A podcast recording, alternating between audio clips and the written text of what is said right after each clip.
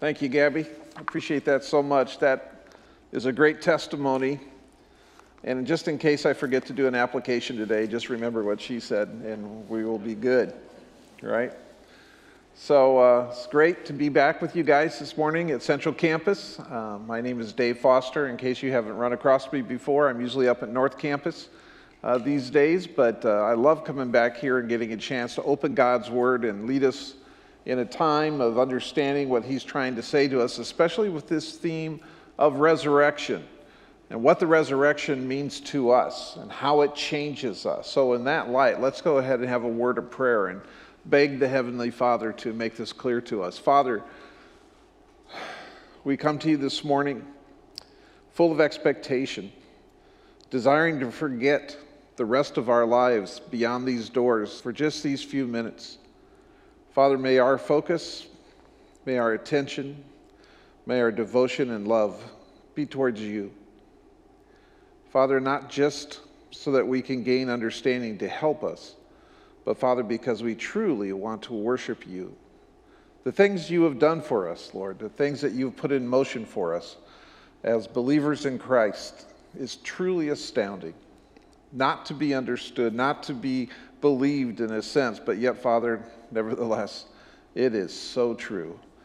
Father, your Son rose from the dead by your power through the Holy Spirit. And as we sit here today, Lord, as the inheritors, the benefactors, those who are receiving an estate from you. We just say thank you and pray, Lord, that you would help us together with all your saints from around the world this morning to praise you, to learn about you. And we ask this in Jesus' name. Amen. So we're going to be focused on uh, a passage to start off this morning, uh, 2 Corinthians chapter 5, if you want to go ahead and turn over to that. We're going to be looking specifically at verse 17. So, if you've been with us over the last few weeks, we've been talking about resurrection. Uh, we kind of led into that from Easter. We've taken that long walk from Galilee to Jerusalem, right, uh, to the tomb of Joseph of Arimathea's, to the garden outside the tomb where Jesus reveals himself as the ascended uh, God that He is, uh, to the women that came that morning, to the upper room where He talks to His disciples, back to Galilee where He uh, convicts His main disciple, Peter, to say, you know, feed my sheep. Back to the Mount of Olives just outside of Jerusalem where He ascends into the clouds with the disciples gaping upwards mixture of fear, sadness, reverence, worship, awe. And the angel says, What are you looking at, you men? Go into Jerusalem and await the filling of the Spirit. And they knew that was the command of their Lord, and so they did. And as we gather here today as heirs and descendants of that command, we also, as believers in Christ, have been filled with His Spirit. But here's the problem sometimes, as believers, we have a hard time understanding and believing what we're reading in Scripture. Uh, the Apostle Paul, I'm just going to read this really quick for us. Verse 17 of 2 Corinthians 5 says, Therefore, if anyone is in Christ, he is a new creation. The old has passed away. Behold, the new has come. And if you've been a believer for any amount of time and you've come to church or Bible studies, you uh, go online and you listen or you read a book, we get so used to these kind of terms new creation. The old has passed away, the new has come. And we can read in Ephesians 4, Colossians 3, similar verbiage. And after a while, we just struggle with this. Because here's the problem. Here's the, the problem we have is that we still see ourselves the way that we've always been. You know, it doesn't matter how old physically you are, but if you've been a believer in Christ for any amount of time, you have the reality of how you live your everyday life, the fears, the temptations, the failures, the things that you know you should be doing. You hear pastors, you hear speakers, and they're talking about going out and changing the world for Christ, the Great Commission, and so forth. and you recognize that you fall way short of such lofty goals. And it's discouraging. And we, after a while, we become resistant in a sense. We put on a shell that says, I dare you to convince me that I am anything other than the mediocre Christian that I am. And if we're not careful, we'll go to our Maker with those thoughts in our minds. Well, this morning, I would like you to walk with me on a little journey through the Word so that you can discover how different you are as a believer in Christ. Those kind of thoughts are just not truth. They're not the truth from God. They're not the truth from His Son, Jesus Christ. They're not the truth that the Holy Spirit puts into you when you become a believer. So let's just take a, a careful look here at 2 Corinthians chapter 5, verse uh, 17. It's, it's sincerely related to what Paul has previously written back in chapter 3 of this same book, verse 18, when he says, And we all, and I like this part in COVID, with unveiled faces, beholding the glory of the Lord, are being transformed into the same image from one degree of glory to another for this comes from the Lord who is Spirit. Now, think about this. We're all with unveiled faces. Paul is saying when we fully understand, when we remove the years of crud, it's, it's like taking your car into a car wash and you just spray it with that high pressure hose and all that dirt. You get up under the wheel wells and you're just removing rust, dirt, snow, all that kind of junk comes off. We're unveiled we see truthfully what God has done. We behold the glory of the Lord. That's going to be important later. You're going to see the glory of God. We are being transformed into the same image from one degree of glory to another. We're in constant process as believers in Christ. Uh, you fail, so did I. You sin, so do I. You don't measure up to John Piper, Tim Keller, all the great heroes of the faith. I don't either. But still, it's undeniable. Scripture says we're being transformed, we're being renewed with unveiled faces. The truth is there. So back to 2 Corinthians chapter 7, what we have here is kind of a great statement here. Paul makes four crisp antithetical statements. He says they are launched by the conditional statement, if anyone is in Christ. So this morning I ask you, are you in Christ? Do you know your Savior? If you do, no matter for how long, here are some truths. And here's what Paul's saying it can mean several things, and none of these are mutually exclusive, right? It can mean that one belongs to Christ, you are His. Before you weren't. Now you are. This is a truth. Put it in the bank, right? that one lives in the sphere of Christ's power. Before you didn't, but now you do. You don't live your life by your strength, you live your life, even when you can't feel it, by His strength. Thirdly, that one is united with Christ. Before you weren't, but now you are, right? And lastly, you are part of the body of Christ. Uh, he means that literally. You, you, you belong somewhere in the anatomical wholeness of Jesus Christ. You might be the toe, you might be the head, you might be an eyelash, I don't know. But God knows. And just as important as every part of your body is, so you are important to his body now. You are part of the believing community. Before you weren't, but now you are. Four statements. If anyone is in Christ, Paul's assumption is that being in Christ should produce a radical change in a person's life. Because you see, this is the first point here. The resurrection profoundly changes who you are. There was life before the resurrection. Now there is life after the resurrection.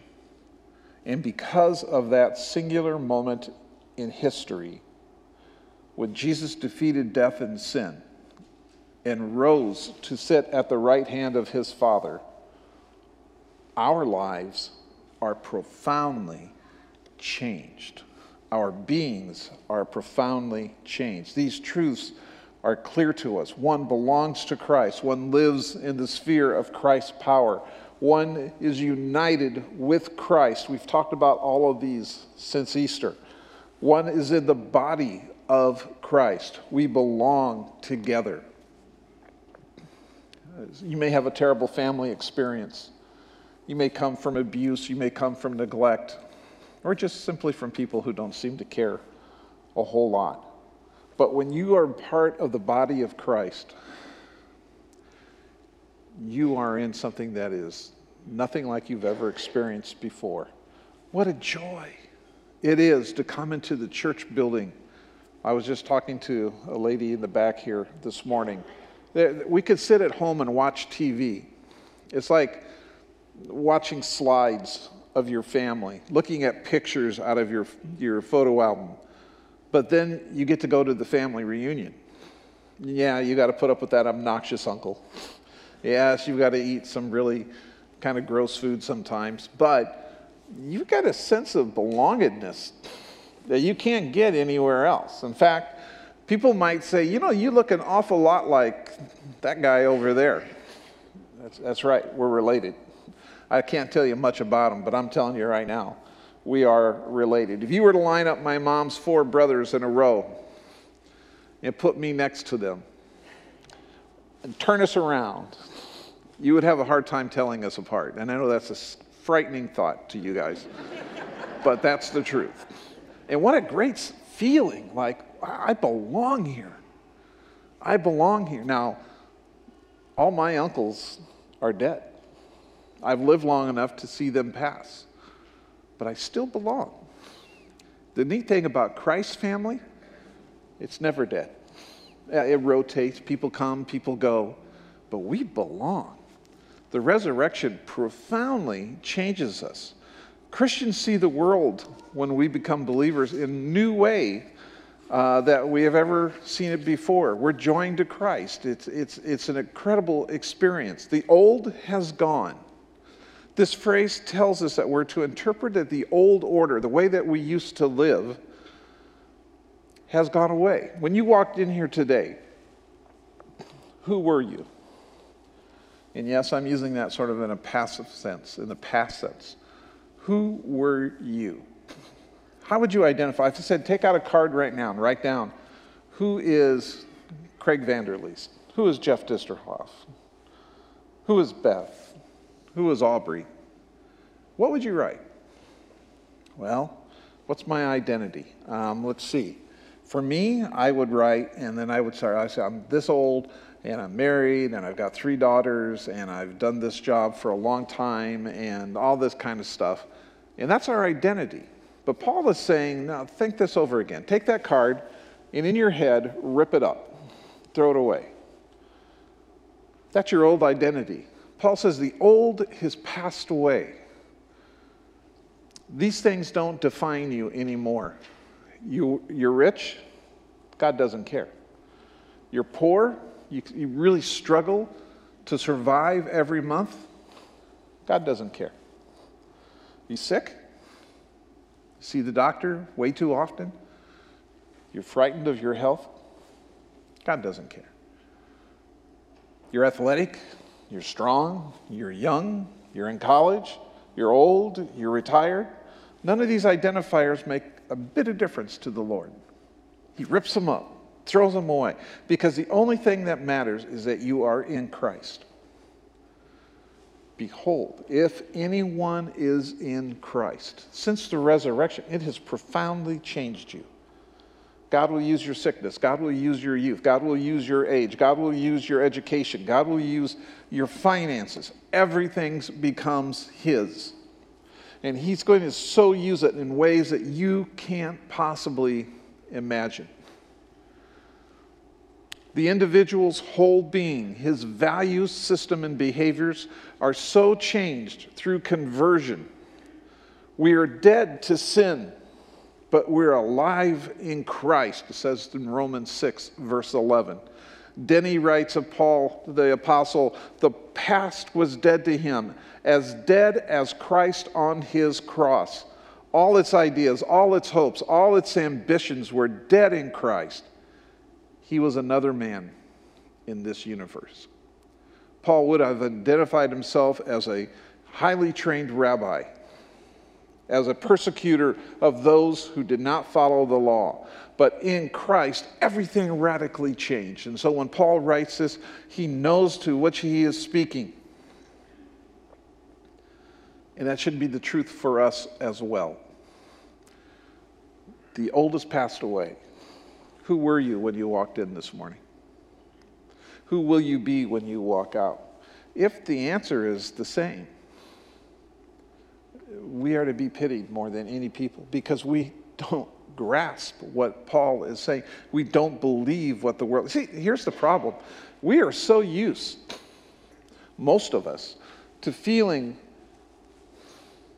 passe, blase, mediocre about our walk with Christ that we come here with the hope that something's going to click, something's going to shift in our minds, and we're going to get that special something that we read about in others, and we're going to somehow change our lives when we walk out. And I'm, I'm saying to you today, it's already happened if you're a believer.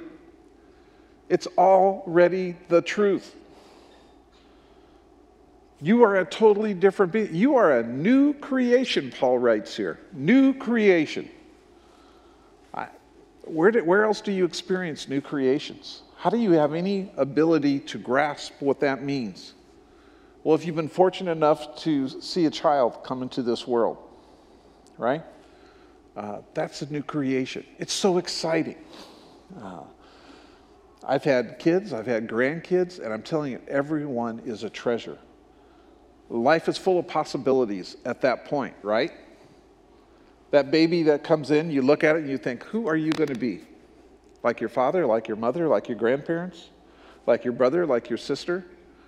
Maybe you look kind of like your great grandmother. I think all newborn babies probably look a lot like their great grandmothers when they're born. But whatever that child's going to be, it's, it's endless possibilities when you became a believer in Christ, Jesus likes to use that kind of metaphorical statement. You were born again. You're, you're new. And here's the neat thing the newness never wears off. God's mercies are renewed to us every single morning. Wow, that's amazing. Tim Keller likes to kind of use the idea of a combustible engine. You have a downstroke and an upstroke, right, under the hood of that car. The downstroke is I'm putting off everything in my life that is the old self. That's what Ephesians 4 tells us. We're going to put it away. Uh, what I was when I walked in here, uh, man dominated by sexual sin, a person dominated by envy, by covetousness, by gossip, uh, by fear. That was the old Dave. I'm not supposed to be that person anymore. I wish I could sit here and tell you that that can happen like that. Maybe it does for you. But I can give testimony to the fact that you walk long enough with Christ and you strive to understand who He is and what it means to walk in Him, and your life is going to radically change radically change. And if it isn't, there is something wrong.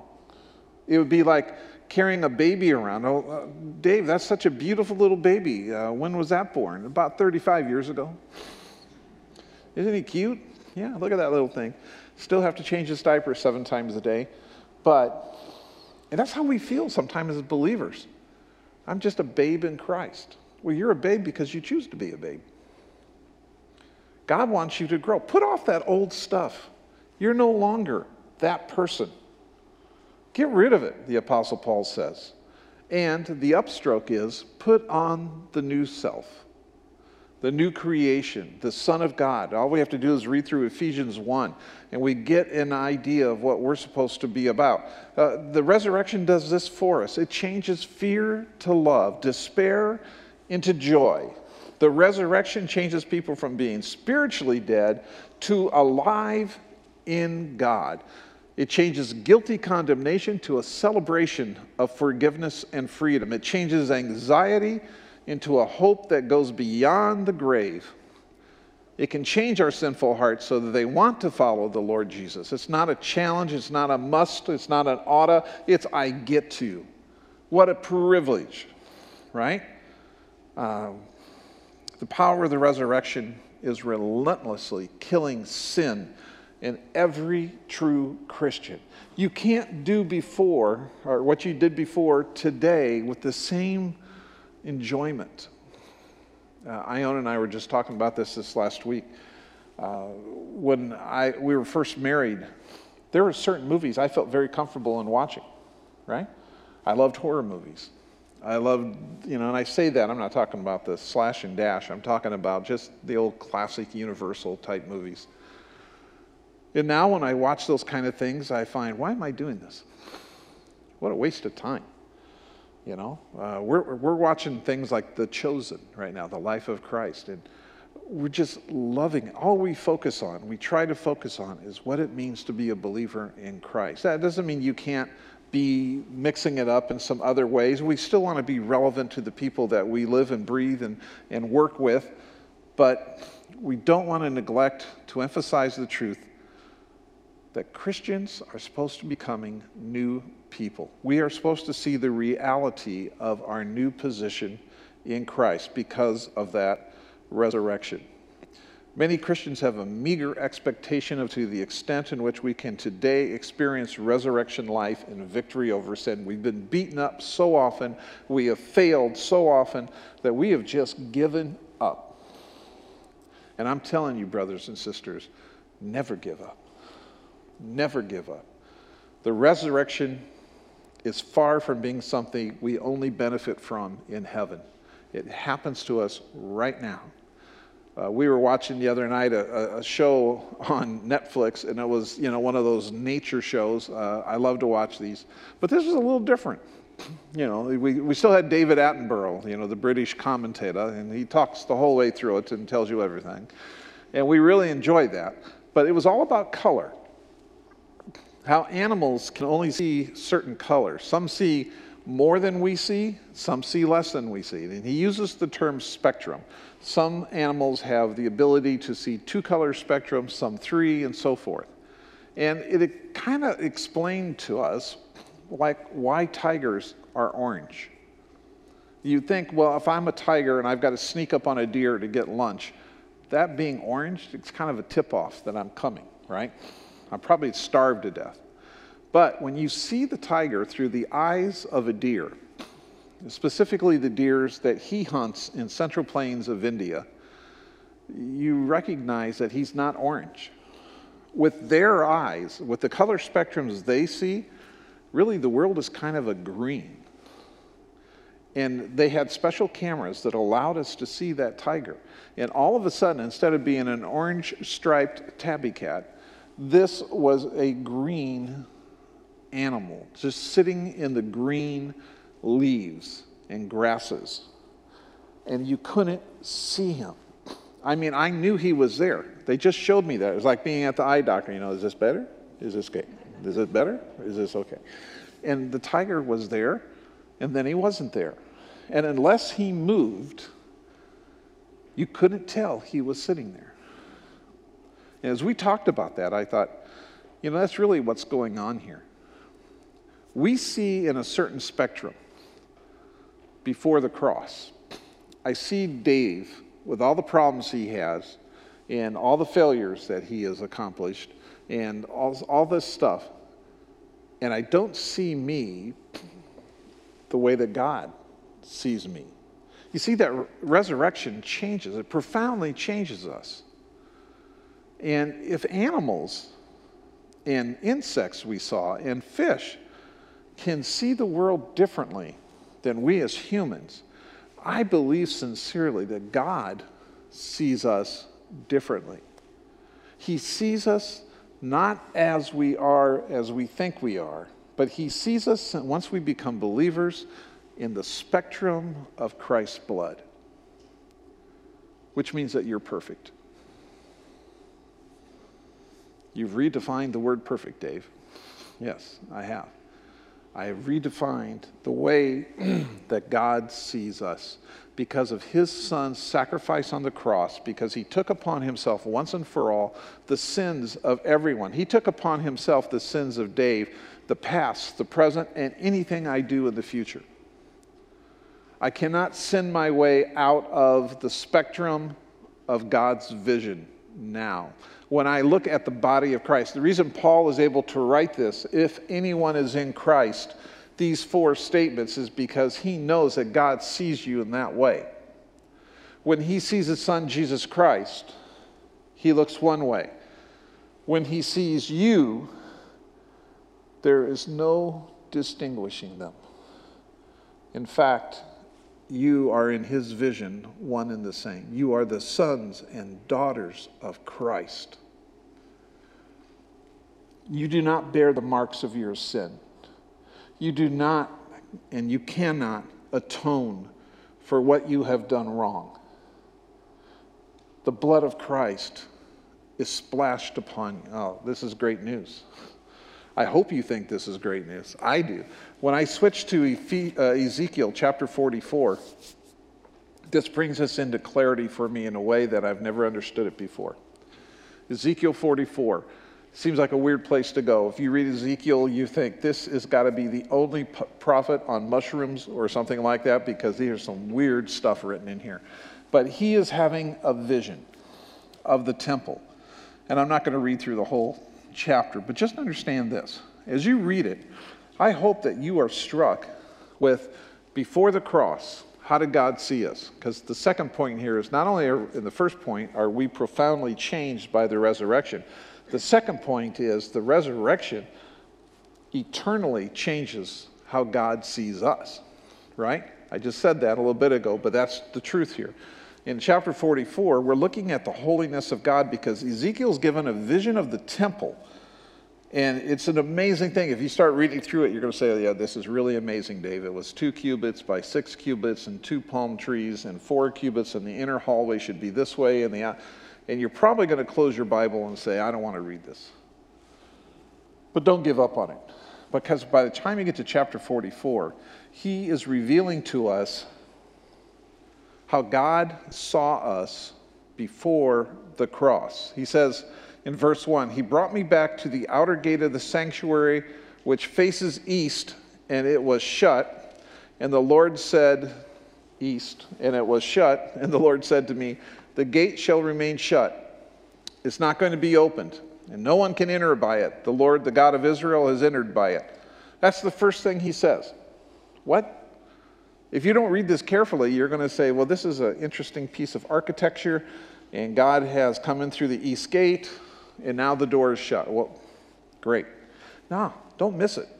Here's what God's saying once I come into my temple, one, and you got to remember, Ezekiel is the prophet who most clearly sees the glory of God sitting by the Shinar canals, right? In chapter 1 and 2. He sees God's throne room opened up before him and the four living creatures, right? And the seraphim darting about, chanting, Holy, holy, holy is the Lord God. He knows what the presence of God looks like. And to Ezekiel's vision, this God has entered through the east gate into the temple. And God says, No one else can come into the temple by this gate. Why? Simply because it's holy now. And nothing before the cross on this world was holy, not like God. Wow. So no one can come in and do that. Secondly, he says, well, guess what?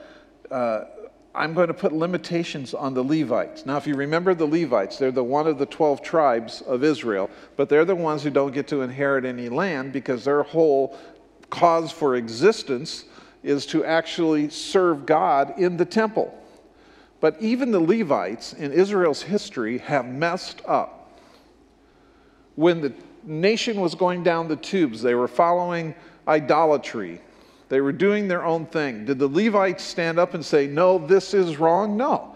They should have. They were the priests of God. They were, as we would think of them today, the pastors. And they should have said to the kings of Israel and the kings of Judah, Don't do this. God does not like this. But instead, they went along with it. And God now just lays out in the next few verses why they will still be serving him, but their service is going to change. They no longer can come near to the presence of God. They're not holy enough. They still have a job. They're going to cut the meat, they're going to offer up the sin offerings, but they're not coming anywhere near to the presence of God.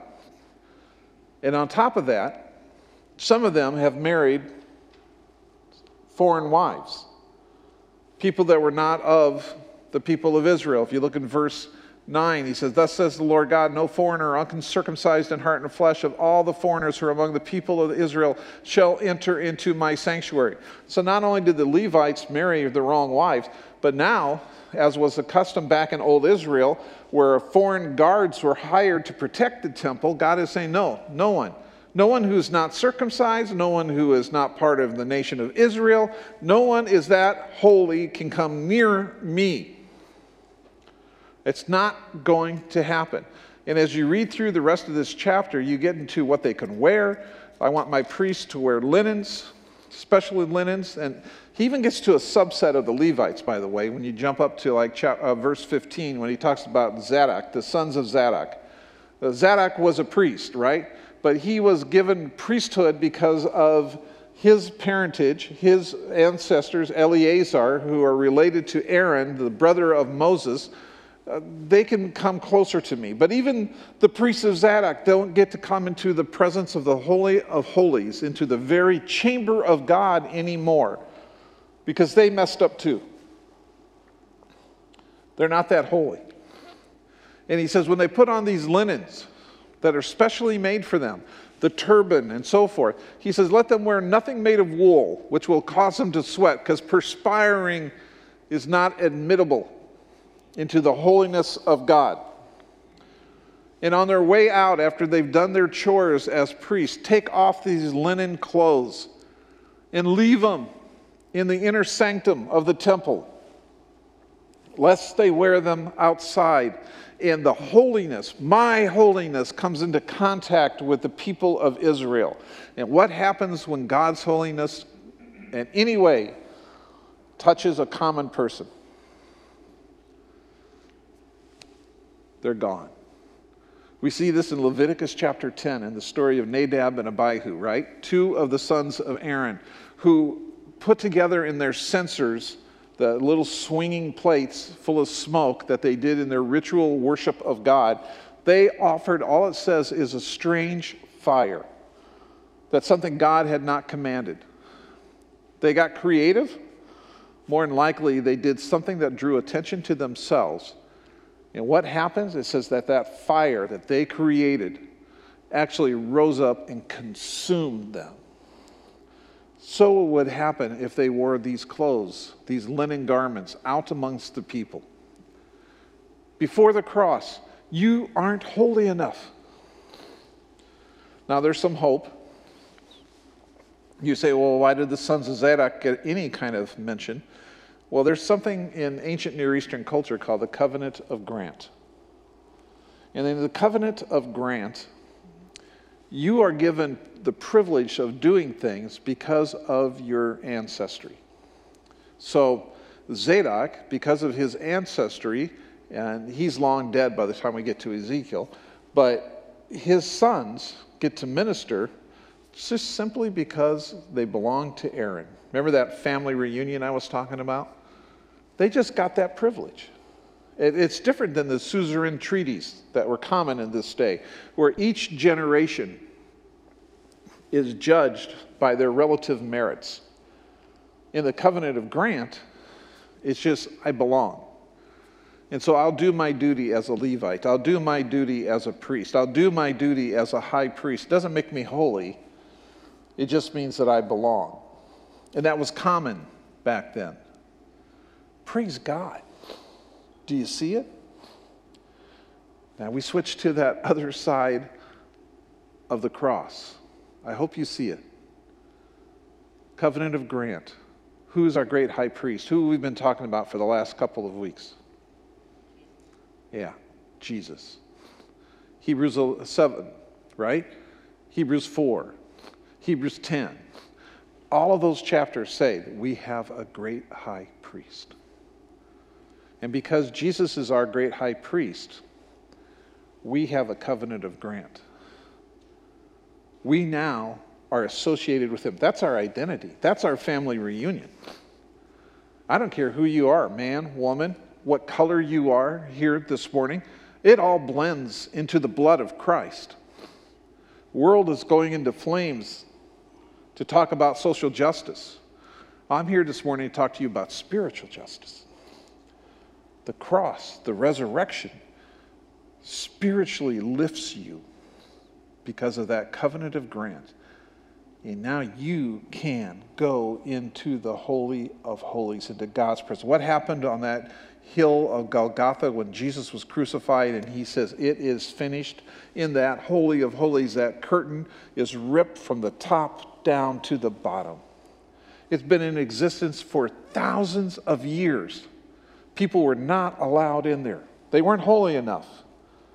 And it's like God is saying, now, now, you're a new creation. If anyone is in Christ, if you belong, then you can come without fear of coming into contact with holiness. Because, like I said, Jesus and you, in God's spectrum of color, are now one. You're His. And Jesus said, Father, through all the stuff I have been through, through the resurrection and so forth, I ask of you to give to these people my inheritance, my standing, who I am in you. The resurrection makes a tremendous difference. Before the cross and the resurrection, we had Ezekiel 44 got to wear the right clothes. I can't have a bodily defect. I got to be married to the right woman. I have to have a covenant of grant that takes me back so far. All this stuff. After the cross, after the resurrection, if anyone is in Christ, he, she is a new creation. Let that which is old pass away. Whoever you were when you walked in here, man, I hope you're not that person anymore. Even if you were trekking with God, pretty cool. I want you to be a new person in Christ. Downstroke, get rid of the old stuff. Don't identify with who I was. I'm no longer Dave of Omaha. I am now Dave of Christ. Do you ever wonder why Christ gives a new name to some of his disciples? Probably to all of them, but the ones that are recorded that we know about, right? Matthew, Peter the rock, Paul, is because those are identifiers. He's saying you have a new identity. You no longer are those people. And it's because of the resurrection. If the resurrection is true, then everything I'm telling you this morning is as true. To deny what I'm telling you today is to deny your belief in the resurrection and in Jesus Christ being the Lord God Himself. Do you want to go back? Do you want to go back to never getting to be part of the temple worship? I mean, unless you were fortunate enough to be one twelfth of all the population of Israel and have some role in the outer courts of the temple like the Levites did, unless you were part of the 126th of the population of Israel and you happened to be a descendant of Aaron, you're a Zadokite you would never even come close to the presence of God. But this morning, when we gathered and you heard the singing, and hopefully you were singing with them, and you heard Gabby's testimony, and you're listening to the preaching of the Word of God, you are the temple of God. Isn't that awesome? You say, Well, I don't deserve it. I don't deserve it. If anybody deserves it, please come out up here and take over. I don't know who deserves it. No one does. We give all praise and glory to Jesus Christ because he's the only one who deserves it. He's the only one that earns it. In the last days in the book of Revelation, I love that scene in the throne room of God, just like what Ezekiel's talking about. And the scroll of God of judgment comes out, and this call goes out Who's worthy to open this? And the Apostle John, writing that book, says, Behold, I saw the Lamb that was slain come forward, and he opens that scroll.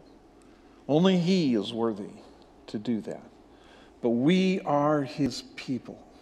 And in God's sight, the color spectrum is unified. There is no distinction.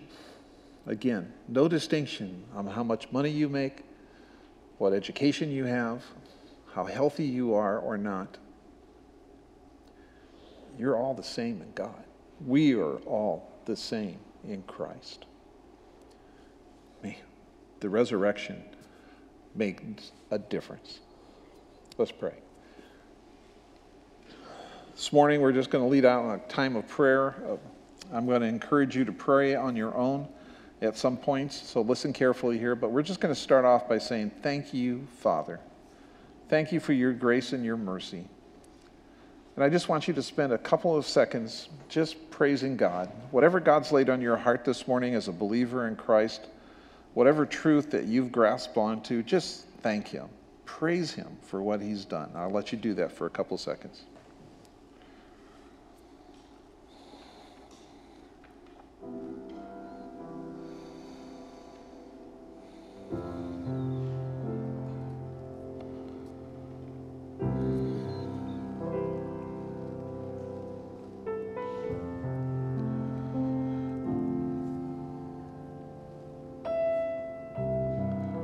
Father, who am I that you would see me in such a way? But Lord, since that's the fact of your word, who am I to deny it? I live in it. And I promise you, Father, that when I leave here today, I'm going to walk in it. Father, now we pray that you would help us to put away the old self. It is past. And I ask, Lord, that you would bring to our hearts anything that we're holding on to that we shouldn't be holding on to. So that we can confess it as something that is from our old life and no longer part of our new life. Whether that's how we see ourselves or others, anger, fear, whatever it may be, Lord, we pass it away. So pray that silently in your heart. Ask God to reveal that to you.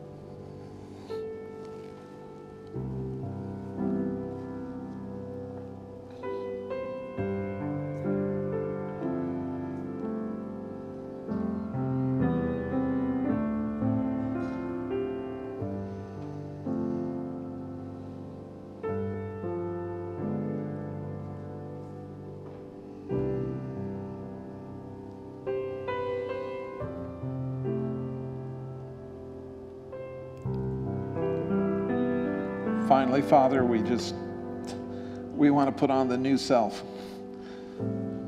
Your son has gotten that for us. It's a gift. Father, he's equipped us to live this life, to spread the joy of this word, to be a testimony to a lost and hurting world. Father God, we commit ourselves to being whatever it is you want us to be. Father, I pray now that you would bring to our hearts what our commission is, who it is that we need to speak to, who it is that we need to live purely before, who it is that we need to forgive. Father, cleanse our heart, scrub it, so that the newness of life in you will be evident to all who see us. Let's pray silently about that.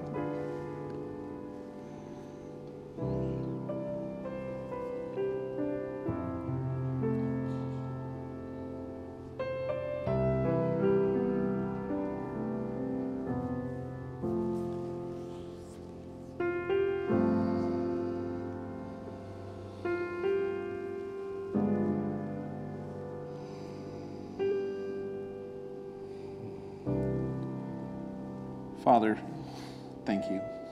Thank you for your word.